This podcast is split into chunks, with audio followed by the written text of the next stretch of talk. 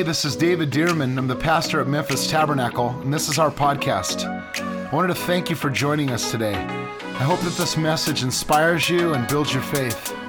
I hope that it gives you fresh insight and strength to see God move in your life. Enjoy the message. Would you just, while you're standing, just for a minute, would you open up to the book of Ephesians, chapter 6? Ephesians, chapter 6, and verse 10. We're going to read a few verses here, and then I'll have you seated. I just want us to stand at this. I believe this message today is going to, I mean, it's going to be something that sticks with you for a long time. And I believe it's going to help you uh, overcome some big things that the enemy's been hitting you up with in your life. I'm excited about what we're about to talk about. Ephesians chapter 6, verse 10. Let's open our hearts to the Word of God. This isn't just some history book, this is alive today. Let's open our hearts and receive this today. Let's say it together in faith. Say it out loud and loudly, and let's fill this house with the voice of God's Word today. Let's say it. Ephesians chapter 6, verse 10. It says, Finally, my brethren, be strong in the Lord and in the power of His might. Put on the whole armor of God, that you may be able to stand against the wiles of the devil. For we do not wrestle against flesh and blood, but against principalities, against powers, against the rulers of the darkness of this age, against spiritual hosts of wickedness in the heavenly places. Therefore, take up the whole armor of God, that you may be able to withstand in the evil day. And having done all to stand, stand therefore, having girded your waist with truth, having put on the breastplate of righteousness, and having shod your feet with the preparation of the gospel of peace.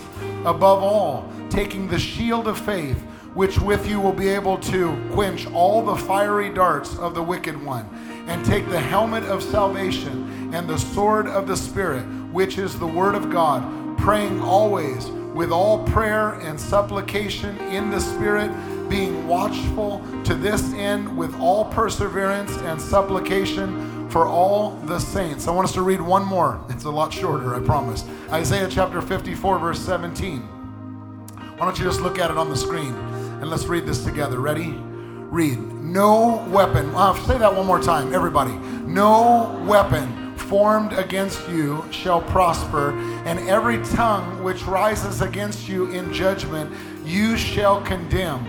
This is the heritage of the servants of the Lord, and their righteousness is from me, says the Lord. Lord, we open our hearts to your word today, and we pray that any trick, any trap, any scheme of the devil would be exposed today in Jesus' name. And we pray, Lord, that we would walk out of here spiritually stronger, more enlightened, and more overcomers in the Spirit because of what we learned from your word in Jesus' name. And we all said, Amen. You can be seated right where you are today. You know that every one of us are fighting a spiritual fight. I said, every one of us are fighting spiritually. Some people are in denial about that. They just say, "Oh, I'm not. A, I'm not a fighter. i will just stay over here in my corner, and I'll just, you know, I, I'm a lover. I'm not a fighter." No, you're in a fight. you're in a spiritual fight. We're all fighting spiritually. How many know that you're fighting a spiritual battle?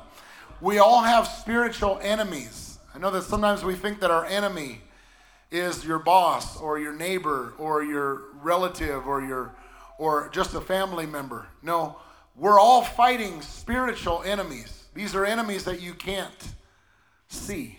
Now, we're all, when I say spiritual battles, battles, battles, there's a war that people are in. You know, like you have World War One, World War Two, but there are battles within the war.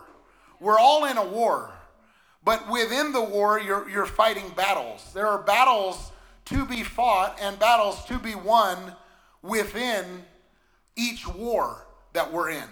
You may be in an all out war, but within that war, there are battles that you are facing. You know, we know historical battles. There's Battle of Gettysburg. Battle of Gettysburg was 1863. The Union against the Confederacy. You know, there's some people, after I moved to the South, I realized there's some people who still think the war's not over. war's over, okay? Uh, 1863, 46,000 lives were lost. So you got to take battles seriously. Sometimes we just think, oh, I'm just fighting the enemy, it'll eventually go away. No, the enemy doesn't come except to steal, kill, and destroy. He's not coming to party. He's not coming to de- just detour you. He's call- he's coming to take you out. He's not just coming to take money out of your bank account, or he's not just coming to give you a cold and, and make you have a bad day. He's coming to steal, kill, and destroy. Remember the Battle of Leipzig in 1813, France against Austria, uh, Prussia, and Russia. 84,000 lives were lost. See, we always say in each battle there's lives that are lost. There's lives that are lost. The Battle of Cannae in uh, 216 BC, Carthage against Rome, 60,000 lives were lost. The Battle of uh, Stalingrad in 1942 to 1943, Nazi Germany versus the Soviet Union, nearly 2 million lives were lost. Let me remind you battles, we're not wrestling against flesh and blood just so the enemy can cause you to have a bad day, bad hair day, bad day with your boss, bad day, oh, I'm just not feeling good, it's the devil. No, that's not what the devil's come for, just to give you a bad day. He's trying to take you out. He's trying to take someone in your family out. He's trying to take someone in your life out. We all face battles. We may look at those historical battles and they may not mean much to us because they're a part of history. But many of you today are facing battles battles of fear, fear of dying, fear of that diagnosis or disease, fear of that pain, and you don't want to go get it checked out because you're not sure what it really is. You know what happened to your mom or your dad or your aunt when they went through that. Fear of your children not turning out right. They're going another way and you're wondering how, how is it going to work out for them? And you're thinking about the end result. Are they ever going to turn around? Fear of regret. You know people having regret I, I, wish i'd have done things differently i wish i would have started earlier maybe it's fear of it being too late maybe i didn't start soon enough or I made decisions and I knew that I should have made decisions earlier and I didn't. And now maybe I missed out on the calling of, I only get one life to live. And when you hear that to some people, it motivates. And to other people, maybe you have a fear, a, a, a thought of maybe I just messed up my life. It's too late in life. Fear of regret. I didn't do enough. I waited too long. Maybe you have fear of a spouse, a, a, of a spouse. Maybe you don't have a spouse and you're afraid that you're not going to get married. Nobody's going to be attracted to you. Nobody's going to like you. Or you're going to get married and they're going to find you out.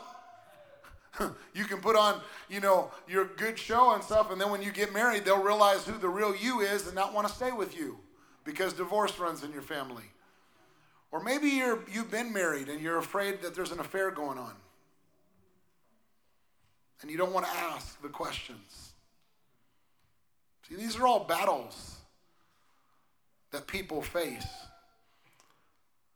Your job, job security, your boss. Why did my boss say that that way? You know, are, are they going to let me go? It's not really a good time. Where would I go? What would I do? Protection. You know, you hear about all this crime and homicides and things that go on. Are they going to break into my house?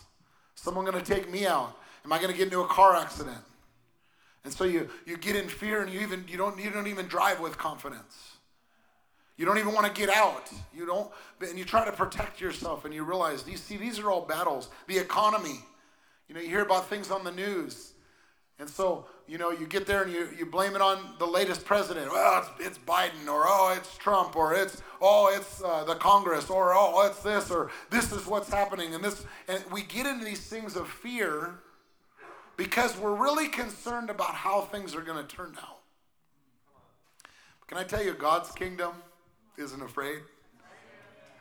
In fact, many times, God's kingdom, it even triumphs more and shines brighter in the midst of, of what would seem like defeat. This scripture right up here, Isaiah 60 says, Darkness will cover the earth and deep darkness the people, but the Lord will arise on you. In other words, the Lord's not, it's not that He's not aware that darkness is not covering the earth or, or the people. He's saying, but I want you to know that just like the children of Israel, that there was darkness that faced the Egyptians, but in the, in the land of Goshen, there was light. There was plagues that were going on with the Egyptians, but with the people of God, there was blessing that was going on. Why? Because God covered his people. If we really believe who we are as the people of God, we won't we'll, we'll face battles from a different perspective. You know, one word, I heard someone say recently, one word will change things quite a bit in a sense. Like, for instance, if someone comes and says, hey, uh, Mark, hey, bro, come with me, and, you know, come with me. Or if I say, come at me, well, that's two different things, right? Come at me or come with me, two different things, right? Another example would be like, hey, um, uh, um, there, there's some food that's on the table, let's eat, right? Or if there's some food under the table, let's eat, right? Those are kind of two different things, right? But listen, we battle for victory or we battle from victory. There's a difference. Battling for victory is we're fighting to get the victory. No, we're battling from a place of victory. That's why the first couple of weeks, first three weeks, we talked about authority, our position, who we are in Christ. When we battle, we don't battle from underneath. I know we're the feet, but the feet are still above the enemy. In fact, the feet are still above all the powers of the enemy. We're above the enemy in Christ Jesus. So when we fight, we fight from a position of victory, from a position of, uh, the, it's the good fight of faith. It's not the good fight of, I, I hope something good happens. It's the good fight of faith. Jesus, when you know, when they came and said the enemy, you know, even the demons were subject in my, my name, and Jesus is looking at him and he said, "I saw Satan fall like lightning. What, like, what, what's the what's the problem with the enemy? See, the enemy only has place if we give him place. And so when we're talking about the fight club, we're not just talking about getting in there and getting emotional and fighting and cussing out the devil. No, we're talking about fighting from a position of victory in Christ Jesus. God doesn't only want us to win the war, He wants us to win the battle. And let me tell you, God doesn't only want you to win the war, He wants you to win every battle. Let me say it again because I, I think that was a better statement than, than I got the amen out of it. Uh, God doesn't only want you to win the war, He wants you to win every battle. Every battle. Ephesians 6:11. Remember it says, "Stand." It says, "Put on the whole armor of God that you may be able to stand against the wiles of the devil, all the wiles of the devil, all the tricks of the devil." He didn't say some of the tricks, all of them. Remember Isaiah 54 we just read. It says, "No weapon formed." Say no weapon. No weapon formed against you will prosper. Every tongue, say every tongue, which rises against you, you'll condemn. In other words, he doesn't want any of the battles or the targets or the, uh, the things of the enemy, the, the, the plans of the enemy to defeat you or take you out. I know that sometimes we will allow just a little bit of the enemy and say, well, that's low hanging fruit. That's no big deal. I just don't want the big things for him to take. No, listen, I don't want Satan to take anything away.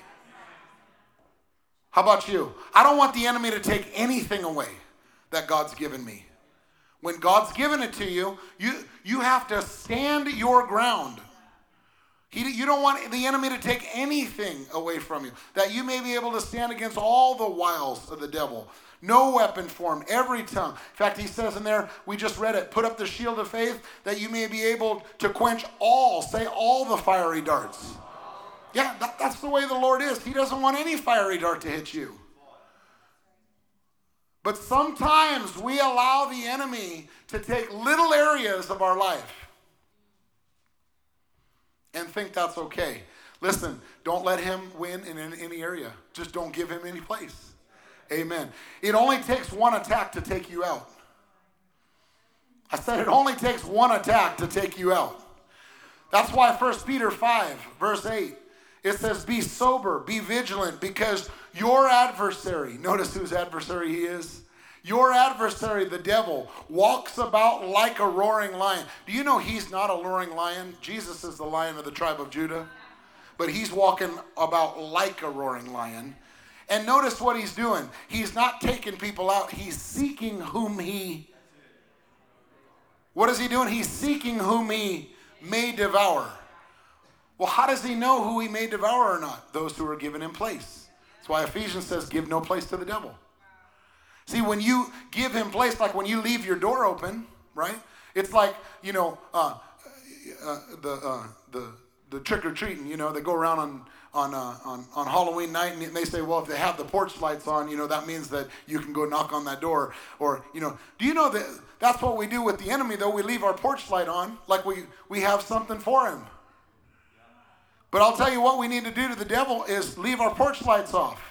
No, we give no place to the devil. Come on, just say it. I give no place to the devil. Say it again. I give no place to the devil. Now, let me tell you, because we're led by the Spirit of God and we listen to the Spirit of God, if there's some, when you say that, if something comes up in you that you're giving place to the devil, that's what you need to take care of. That right there is your enemy. If you go, oh, but I'm giving in place, I'm watching this, I'm looking this, I'm feeding on this, um, I've been tapping into this, and I know the Lord didn't want me to. I know the Lord told me to stay away from that and I haven't, and I'm giving in place. That right there, say it again. I give no place to the devil. Would you just put would you just put your hands over your, your head and say, I give no thoughts to the devil? Put your hands on your ears and say, I give no attention to what he says. Put your hands over your eyes and say, I, I, I look at nothing that, he te- that he's trying to show me. Put your mouth, hands over your mouth or on your lips and just say, I say nothing that he tells me to say. Yeah, I give no place to the devil. I give no place to the devil. And again, if something comes up, that's what you need to take care of. And for, for, for many, maybe for dozens of you in here, there may be something that right, right away pops up. That right there is your word for the day. Take that and take care of it and lock up that door and seal up that window and quit complaining about the devil's the devil's taking advantage of me. Well, close the door. The devil's coming in. Well, close the window. Lock it up. He's seeking whom he may devour. Now, weapons, weapons. We're talking about spiritual weapons. Weapons are tools. Each tool, if you know anything about tools, whether it be tools in the kitchen or whether it be tools in the, the, the shop or uh, for the car or for the, the house, each tool has a specific purpose. You don't use one tool, you don't use in the kitchen, you don't use a spatula to stir up the eggs, right? You use something else to whip up the eggs, a fork or, you know, or that, that whipper, whatever it is, a whisk or, or something else. okay? To whip up the eggs, and then you use the spatula like to turn things over, you know, to flip things over. But there's a tool for every single thing. In, in, in, mechanics or in, you know, working with things, you don't cut something with a screwdriver. No, you you turn it, you fasten it, right?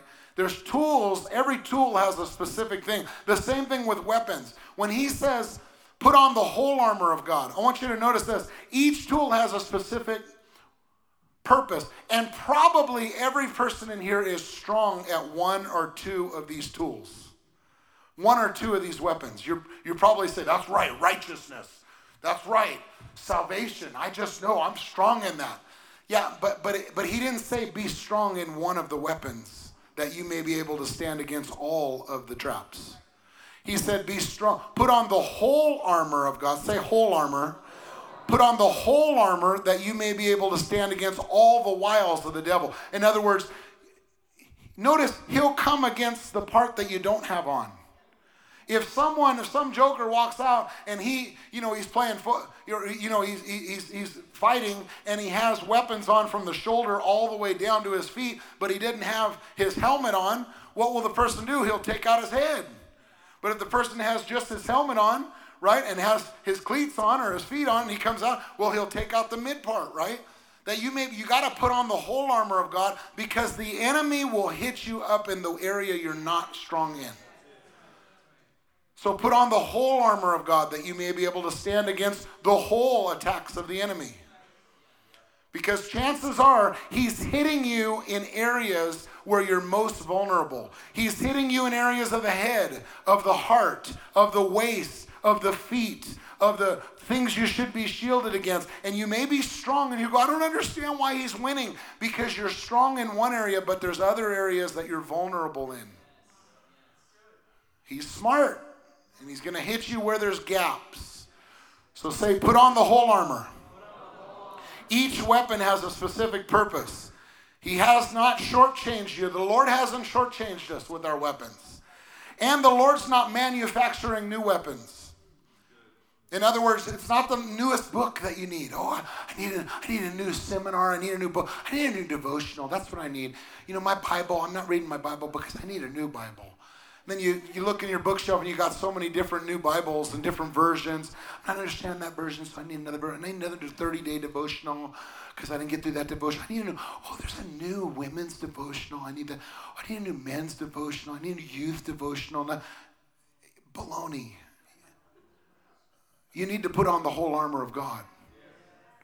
You're not not winning because you didn't get the latest devotional. We're not winning because there's six pieces of armor here that are sort of function. They cover sort of what we would call our vital organs. Right? We all have vital organs. In other words, they're organs you cannot live without. Nobody in here can live without their heart. Nobody in here can live without their brain. No jokes, okay? I know someone. I know someone who's living without their brain. Right? No, no, no. Nobody can live without right. There's certain their kidney, their their their liver. There's certain vital organs that you need in your life. But there's certain vi- things that the armor of God protects in you spiritually. That the enemy will try to hit those vital spiritual organs, so to speak, to take you out. Get to know your weapons. Would you just say that with me? Get to know your weapons. Get to know your weapons, not just one of them. You may be strong in one. You're probably strong in one, but get to know your weapons. Now, I'm going to look at verse 11. Put on the whole armor of God that you may be able to stand against the wiles of the devil. Notice the whole armor of God, and I want you to notice whose armor it is. It's not your armor. The Lord never told you to be strong in yourself, He told you to be strong in Him. And He never told you to put on your own armor, He told you to put on His armor.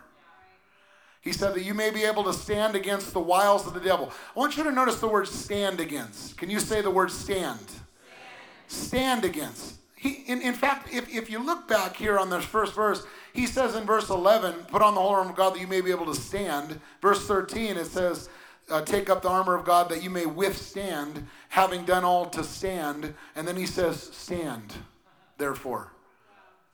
Let me just tell you, if you're going to defeat the enemy, you're going to have to learn how to stand.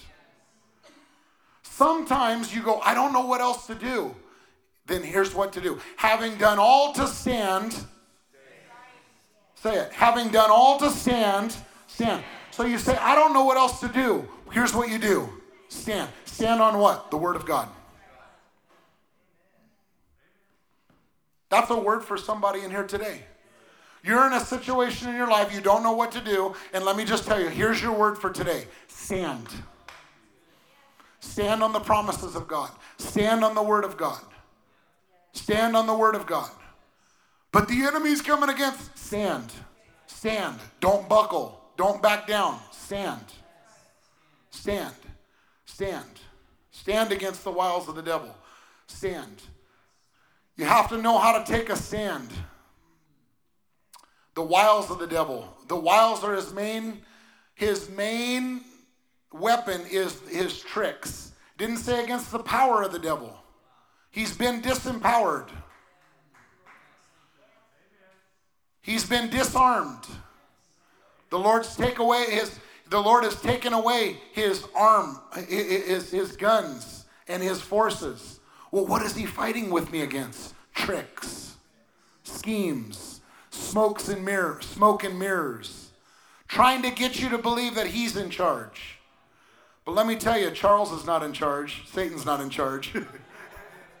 you're in charge. I thought God was in charge. No, you're in charge. If God was in charge, every person would be, be saved on the earth.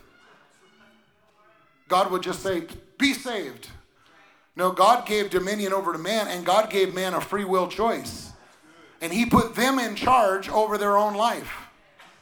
Now, we give God authority in our lives. We say, God, your kingdom come and your will be done. But that's our choice to be able to do that.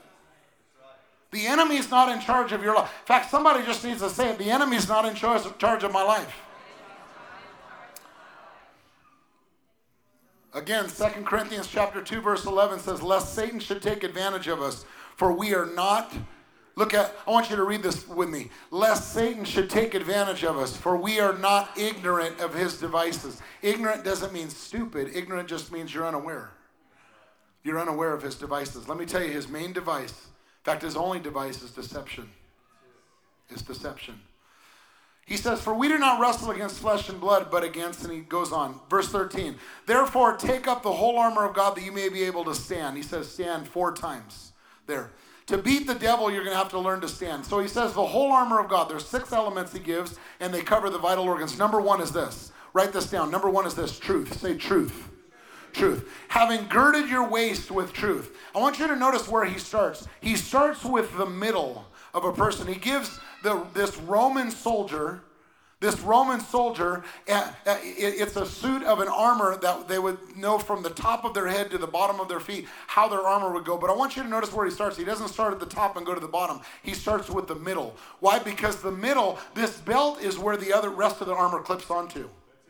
It's where the breastplate clips onto, it's where the bottoms clip onto. They clip onto truth. And he starts right in the middle of you. Why? Because in the middle of you, the number one thing, the very first thing that the enemy is going to hit you up with is truth. He's going to get you to compromise the Word of God. He's going to get you to compromise what God said. The number one tool of the enemy is going to get you to compromise what God said. That's why the Bible says in the book of James, chapter 3, the wisdom that comes from above is first pure. What does that mean? It means it's not contaminated with other things and thoughts and commentaries. And this is what I think, and this is what Uncle, you know, uh, John said, and this is what Aunt, you know, um, Willa said, and this is what, you know, and you're going on and saying all these other, this is what happened to this, and this is what happened to this. No, what did the Word of God say? You have to put on the belt of truth having girded your waist with truth. Truth starts in the middle. Truth has to be in the middle of you. Truth has to be in the middle of who you are, of what you believe. The first weapon mentioned to fight the enemy is truth. Can I tell you, if you're a person who exaggerates, stop doing it today. In the name of Jesus, stop doing it today. Well, I just do it to, I'm a salesman. I'm saying you can, I know you're just trying to sell, but you can become someone who lies. Make sure you have truth. Don't exaggerate. Be exact. Why? Because if the enemy's going to get in, you know what? He's not coming in just to get that little area. He's coming in to get every area and eventually kill you. Allow no falsehoods. Allow truth. Make sure truth is a part of who you are. It's the very first weapon that you're supposed to have. Don't allow lies to come out of your mouth, exaggeration or lies. Ephesians 4:27 says, "Nor give place to the devil." Don't give any place to exaggerating, compromising. Call black black and call white white. If something's wrong, say, "Well, that's that's wrong." I'm not going to do that. Why? Because if you allow compromise to come in, eventually it will move you. It'll move the center part of you and it'll change everything. Well, we're not really, um, we're not really committing adultery. We're not really, we're just, we love one another. We're, I know we're just sleeping together. We just love one another. We're going to get married. No, it's called fornication. Right? Adultery, adultery in the heart, right? Stealing, compromising, fudging numbers, fudging things in our lives to try to get the advantage. Let me tell you, God is not going to work with falsehood. And he's not, he's not going to say, well, just fudge that a little bit and then I'm going to work through that situation. God, no, you think God's going to work through that? God's not going to work through compromise. I better move on. I better just move right on from there, okay? Better just move on. When you're living a life that's based on the Word of God, I want you to notice that you, uh, you, you have truth on the inside. Also, I want you to know the, the midsection is the part of you that procreates and eliminates. It's the part of you that procreates and eliminates. When you hold on to truth in your life, you will reproduce truth and you will eliminate falsehoods. You will eliminate lies. When you're living a life based on the Word of God, you reproduce truth and eliminate error. The opposite, when you allow compromise and not, tr- not untruth to come into your life, what happens? The opposite's true. You'll begin to reproduce lies and eliminate truth, all so that you feel better. And what happens? Satan's got you. Hey, if that's happened to you, the point's not to feel bad about it. The point's to repent. Just to stop and say, I repent right now in Jesus' name. Lord, I ask you to forgive me for that. That's a, that what I said, that's a lie. I've had, you know, I've had to call people up. I've been in a conversation a number of times in my life. I've had to call someone up and I said, You know what I told you? That wasn't exactly true. I said it's about this, but I kind of, you know, I was rounding up. I'd rather not round up. And they said, Oh, no, it was no big deal. I kind of knew what you meant. Yeah, I know it wasn't a big deal, and I wasn't trying to lead you down some path, but it was a big deal to me. Why? Because if I tell you that it's 897, but I said 900, it wasn't 900, it was 897. Because it was a big deal to me. We want to reproduce truth. Number two is this righteousness. Righteousness. Notice he said, having put on the breastplate of righteousness. Where's the breastplate? It's right, right over your chest right? The breastplate of righteousness. The devil is always going to try to rob you of your joy in Jesus and your faith by giving condemnation, putting condemnation in your life, telling you, oh, no, you're, you're no good. Maybe even in the last thing that I just said about truth. And you're like, see that? You no good, dirty jerk sinner. no, listen. Satan is always trying to accuse you and beat you up and gets you to believe that you're not righteous in the Lord. But your righteousness doesn't come from your doing good or doing bad. Your righteousness comes from the Lord.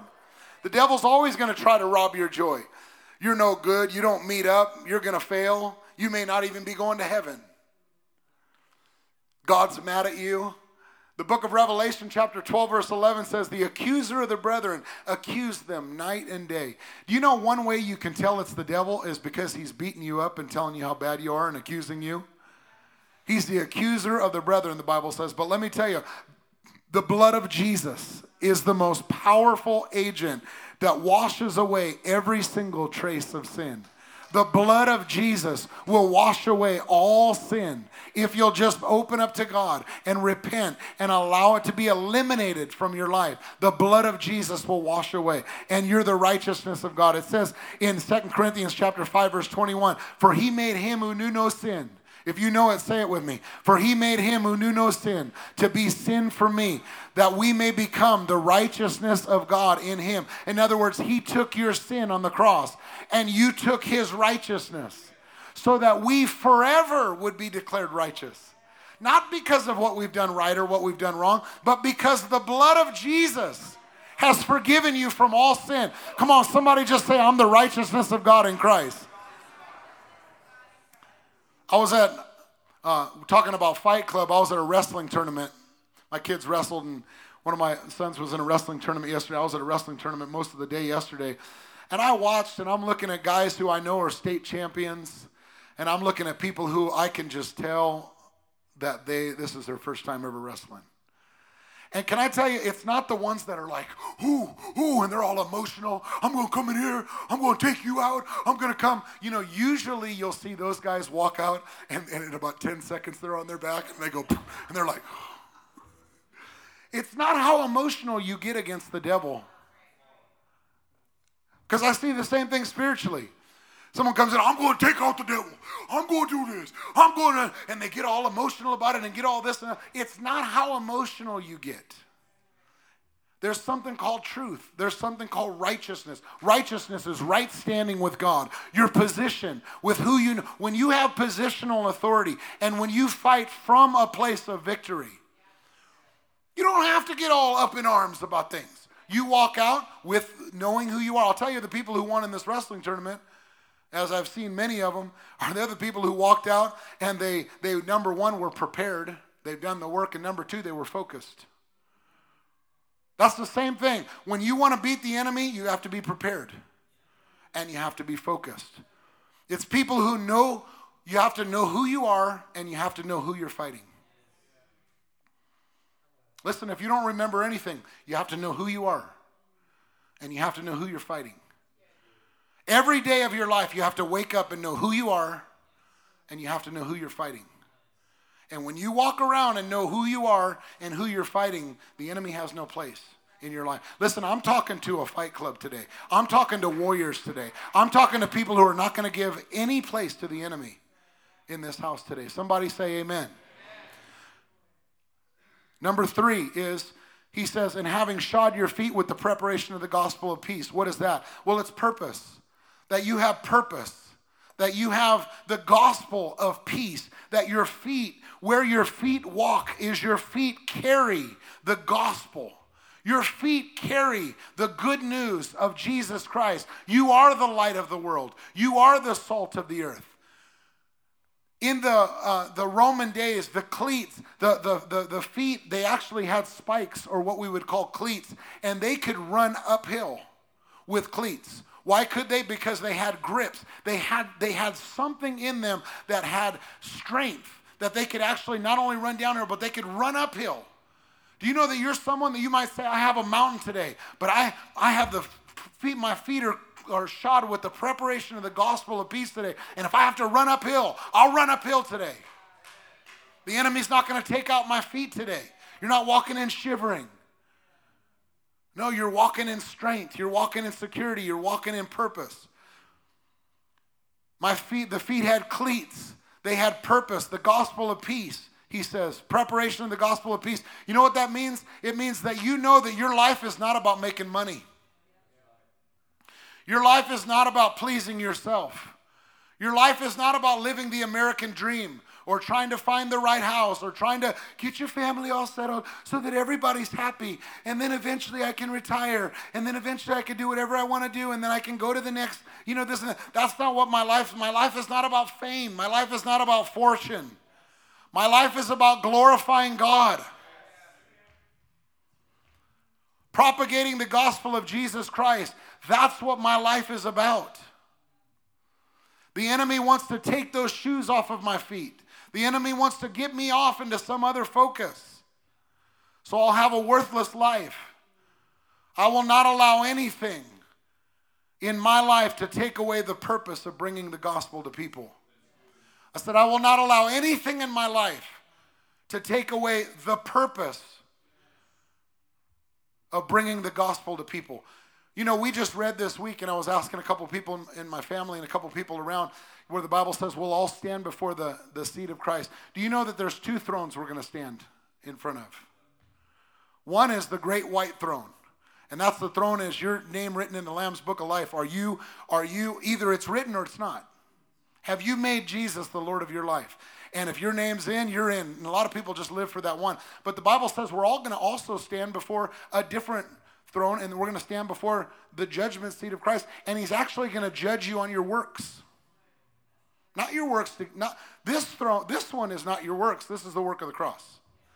This is what Jesus did, right? And that's what we all say. Yeah, it's not about our works. well, this throne isn't.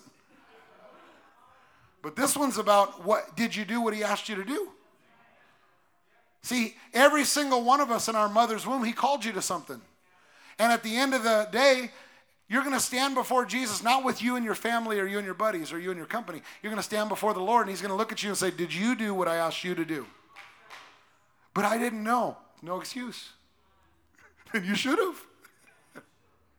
That's what we that's what that's what we know. Our lives, preparation of the gospel of peace. Our lives are not about ourselves. Our lives are about moving forward, propagating the gospel of Jesus Christ. Number 4 is this faith. Notice he says in verse 16, above all. Say the words above all. Above all, taking the shield of faith with which you will be able to quench all the fiery darts. I like he says, above all, with which you'll be able to quench all the fiery darts. See, the shield covers all of you. In fact, if you look at the, at, when he says the, the breastplate, the truth, and the feet, that, and then he goes on and says the helmet, that's everything, that's all of your armor without the shield. So the enemy could basically hit you up without a shield, right? But if you have a shield in front of you, what's the very first thing that the that, that targets are going to hit? It's going to hit your shield. So really, if you if you quench all the fiery darts of the enemy, the, the, the, the fiery darts of the enemy will never hit your armor. They'll always hit your shields. See, your armor is really just a backup for what your shield didn't hit. That's why he says, above all, taking the shield of faith because uh, if you had one if you had one piece of armor to have and you just said you only have one it's not going to be like the belt of truth or like this it's going to be the shield of faith why because the shield of faith at least i can try to get all the fiery darts of the enemy now i better get all of them because i don't have any armor behind it right he's saying above all take the shield of faith with which you'll be able to quench all the fire. It's your first line of defense. If you keep your shield up, it won't hit anything else. I said, if you keep your shield of faith up, it won't hit anything else. This shield was a full body shield, uh, the, the, the actual shield. It was portable and it could move around as was needed. So it's important to know this shield is this. I have, it may guard your salvation, it may guard your righteousness, it may guard your truth, but you move it wherever it wants. The enemy tries to hit you up with salvation. You say this, say it with me I'm saved. In the name of Jesus by the blood of Jesus. He tries to hit you up with your righteousness. You're no good. You're not pleasing to God. You say, I'm righteous because of the blood of Jesus. Right, right? The truth, right? You move your shield wherever you need your shield. I have faith that I'm saved, faith that I'm righteous, faith in the truth, faith in the gospel, all the fiery darts of the, the wicked one. Notice again, uh, um, no weapon formed against you, no weapon formed against you, no weapon formed against you, no weapon formed against you will prosper. The enemy has formed weapons against you and I. And he says, none of them will prosper. And every tongue which rises uh, against you in judgment, God will condemn. Is that what it says? Does it say God will condemn? No, he says what? Who? Lord, would you just come against the enemy? Nope, he won't do it. He's given you weapons. You do it. Right? Somebody has to sit on that for a second. You're saying God won't protect me? Well, of course God will protect you. Of course God's going to protect you. But I'll tell you what, God wants people to grow up and protect themselves when, when, I, when, I had, when I had little kids and they're roaming around and something happens and I, I want to guard them and protect them. But I'll tell you what, once they've grown up to as tall as me or as big as me, I'm not trying to protect them. Are you guys okay? Are you? No, no, no. You give them their own shield and their own armor. You tell them, protect yourself, boy. Protect yourself. You know that the Lord wants you to protect yourself with His armor in Him. No weapon formed against you. And you shall condemn. How do I condemn? You say this those words that have been spoken against me in the name of Jesus, I cast them down. Every word that's been spoken against, you may have a rebellious son. I'm just using that as an example. You may have a rebellious son, and you say, In the name of Jesus, all of those, that rebellion that's come against my son, I cast down. Every spirit that's tried to attack him, I cast down words that have been spoken to him, words that have been said he's a loser, he's a rebel, he's not going to go in the ways of the Lord. Even if they've come out of my mouth, I attack them right now and I pull them down in the spirit. In Jesus' name. What do I do? I condemn the words. Words have been spoken against you. You're a loser. You can't do it. You're not good enough. You don't have what it takes. You know what you do? You cast down those arguments. You cast down those things. You say, in the name of Jesus, every word that's been spoken, in fact, say it right now, in the name of Jesus, every word that's been spoken against me and the calling of God on my life, I pull it down in Jesus' name. I condemn it in Jesus' name. That's what you do. Someone speaks something against you, don't cuss them out. Don't cuss them back. But do get on your own and curse those words. They say it'll never change. You have to, mm, mm, mm, I'm just going to bite my lip on that one. It'll never change. It's going to change. You get off on your own and say, Those words that said it'll never change, I curse it, I cast it down in Jesus' name. That's how you fight. You shall condemn. That's the above all, taking the shield of faith. And then he says the helmet of salvation, number five, the helmet of salvation, the helmet of salvation. What does that mean? It means I think saved thoughts. Come on, say it. I think saved thoughts. Stop speaking that. I'm going to take them out. I'm going to tell them off. Boy, if I weren't a Christian, I would. Don't quit saying that mess. You are a Christian. I wish I could just cut them off. They cut me off. I wish I could just, you know, did you hear what they said? I'm telling you, I just, if I could just, I just want to do it. You start saying all that mess. Stop saying that mess. No, you just say, come on, say it. I think save thoughts. Say, I have the mind of Christ. Why? Because the enemy will use all that mess and all the joking around and all those words to get to you. My mind is covered and protected. I think the way God wants me to think. 1 Corinthians 2:16 says that we have the mind of Christ. And then number 6, the word of God. Say the word of God. He says, and the sword of the Spirit, which is the word of God. I've heard, I've seen some people take their Bibles and they've been like, that's right. I'm gonna take the Bible. They do a Zorro. I'm gonna take, you know what? Your holy Bible, printed Bible, is not gonna knock out the devil. I'll tell you what it is. It's when you take the words that are in the Bible and get them out of your mouth. Why? You have authority. And when you get the words of God into the words of you, out of your mouth, what happens? Well, the sword of the Spirit is the only offensive weapon. All of the rest are defensive. Notice standing and all of those other things, it's a defensive game with the enemy. But the word of God is your only offensive weapon. And notice it's not shout at the devil. Notice it's not this at the devil or that at the devil. No, it's you you speak the word of God. Say the word of God. Not the word of you. The word of God. Well, I don't know why I'm, I'm saying words against him. Are you saying God's words? Find out what God says about it and say the word. When Jesus was tempted by the devil, all three times, what did he start with? It is, come on, say it. It is written. If Jesus needed to say, Jesus, who is the Word of God, needed to use the Word of God and what was written in the Word of God to defeat the devil, do you think you and I, if Jesus, who is the Word of God, needed to use the word of God. It is written to defeat the devil. Do you think you and I need to use the word of God? And the sword of the Spirit, the only offensive weapon the, weapon, the sword of the Spirit, it's God's word in your mouth. In fact, in the book of Revelation, it says that Jesus, his name is called the Word of God, and out of his mouth is a sharpened sword, a two edged sword. Out of his mouth. If you look at a picture, out of his mouth there was a sword. Jesus said to Satan, It is written, God's word in your mouth is nuclear. God's word in your mouth is nuclear in the realm of the spirit. You carry authority. Again, it's not dancing out the devil, cussing out the devil, shouting out the devil, screaming out the devil. It's not staying up worrying. No, it's speaking the word of God to the devil. That's the way to back off the devil. And after Jesus did it three times, the Bible says, and Satan left him for a, a more opportune time. He's like, it's, it's not really a good time to tempt Jesus because he's speaking the word of God. If you want to back off the enemy, start speaking the word of God. He'll eventually say, Stephanie, it's not a good time to tempt you. It's not really a good time to come against you. Yeah, yeah. It's not really, Jim, it's not really a good time to tempt you. It's not really a good time. Yeah, the word of God. Not your words.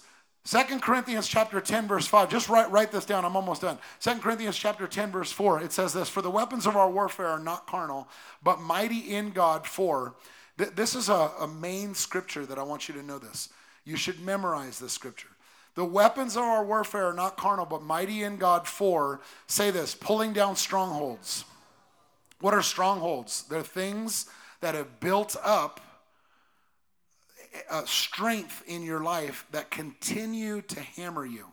They continue to take authority in your life. They continue to take uh, ground and hold in your life. They're strongholds. Pulling down strongholds, casting down arguments, and every high thing that exalts itself against the knowledge of God, bringing every thought into captivity to the obedience of Christ. We do this through words. We don't fight spiritual things through anything but words. It's words. Your words can give place to Satan, or your words can give place to God.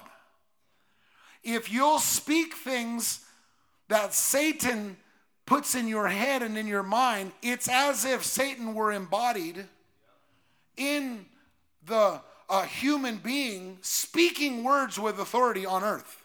Remember, Satan does not have authority on this earth unless you give it to him, unless you speak the words through your mouth. So it's important to get God's words into our mouths concerning the situation. The number one thing, whatever you're battling or whatever you're facing, I'll tell you, what I would encourage you to do is go to the Word of God and find out everything that God's Word says about that situation. Is it healing? Is it direction? Is it money situations? Is it bondage? What situation is it? Is it is it uh, is it uh, thoughts of discouragement? Is it depression? Is it loneliness? What areas is it your calling in life? Is it a lack of confidence in life? Is it a fear of something, a phobia? Find out everything the Word of God says about that and start speaking it out of your mouth. Start speaking out of your mouth. You know, the doctor can come and, and throw you a prescription and say, take it three times a day. I'd say, take the scriptures three times a day. The Bible says the word of God is like medicine. Take it three times a day. Just begin to say it out of your mouth three times a day. Say it out of your mouth over and over from the time you wake up to the time you go to bed. Joshua 1 8 says, This book of the law shall not depart from your mouth, but you'll meditate in it day and night, that you may observe to do according to all that's written in it. For then you will make your way prosperous, and then you will have good success. Who's going to make your way prosperous and make it successful? You are, not God. You are. When you take His word. Psalm 1 says, but his delight, or Psalm 1 says, but his delight is in the law of the Lord, and in his law he meditates day and night. He will be like a tree planted by the rivers of water that brings forth its fruit in its season, whose leaf also shall not wither. And whatever he does shall prosper. Whatever who does? The person who meditates the word of God day and night, says the word of God day and night. I'm telling you, the word of God should be coming out of your mouth. If you're battling the devil, stop talking your own words. Start talking what God says. Start saying, The Word of God says this.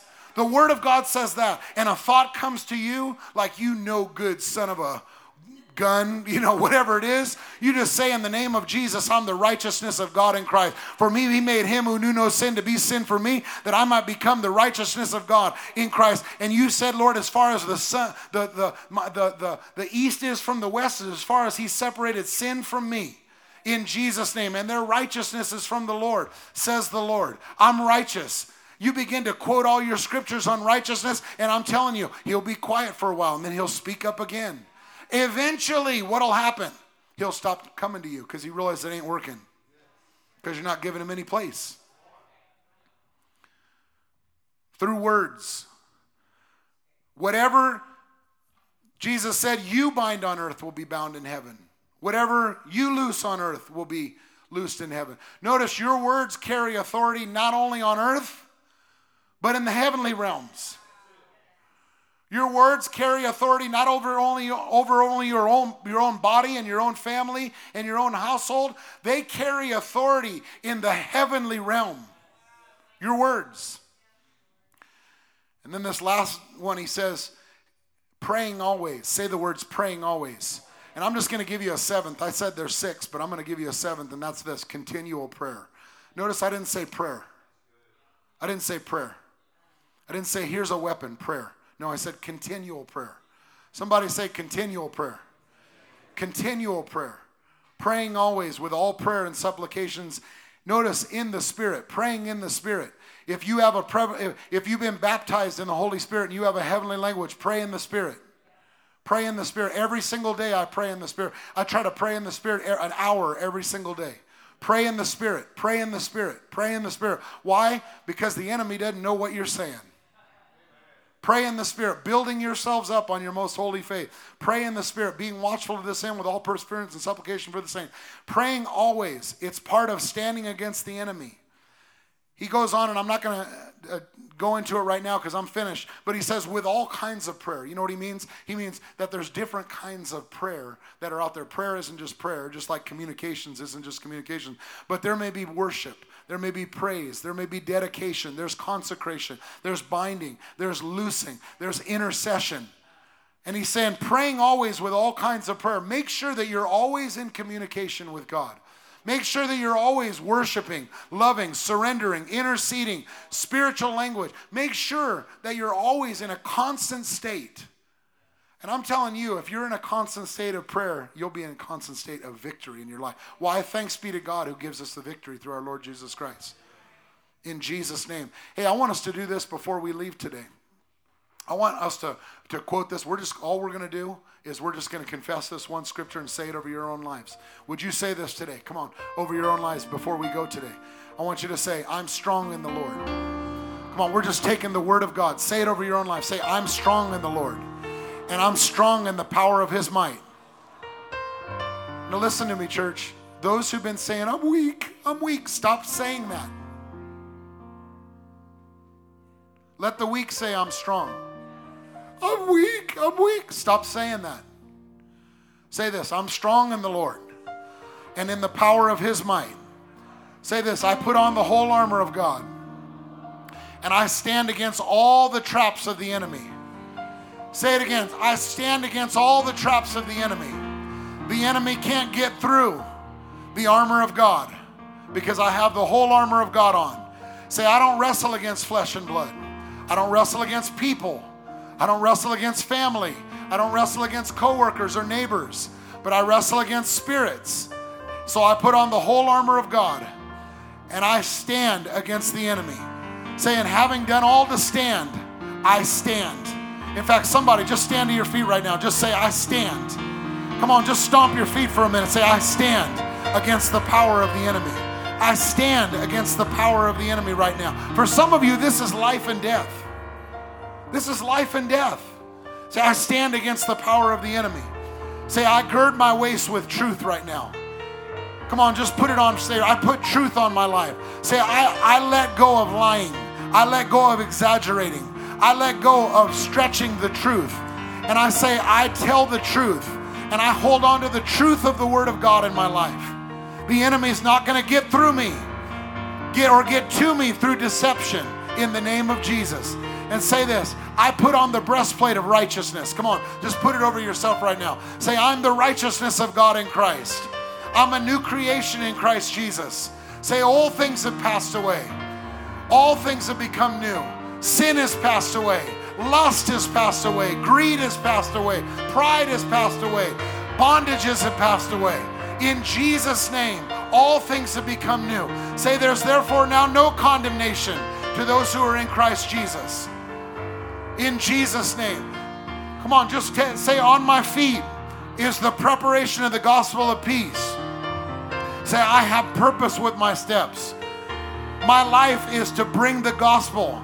My life is to be salt and light to this earth. And in Jesus' name, I walk in peace. I walk with purpose. I walk with clarity. I walk with direction.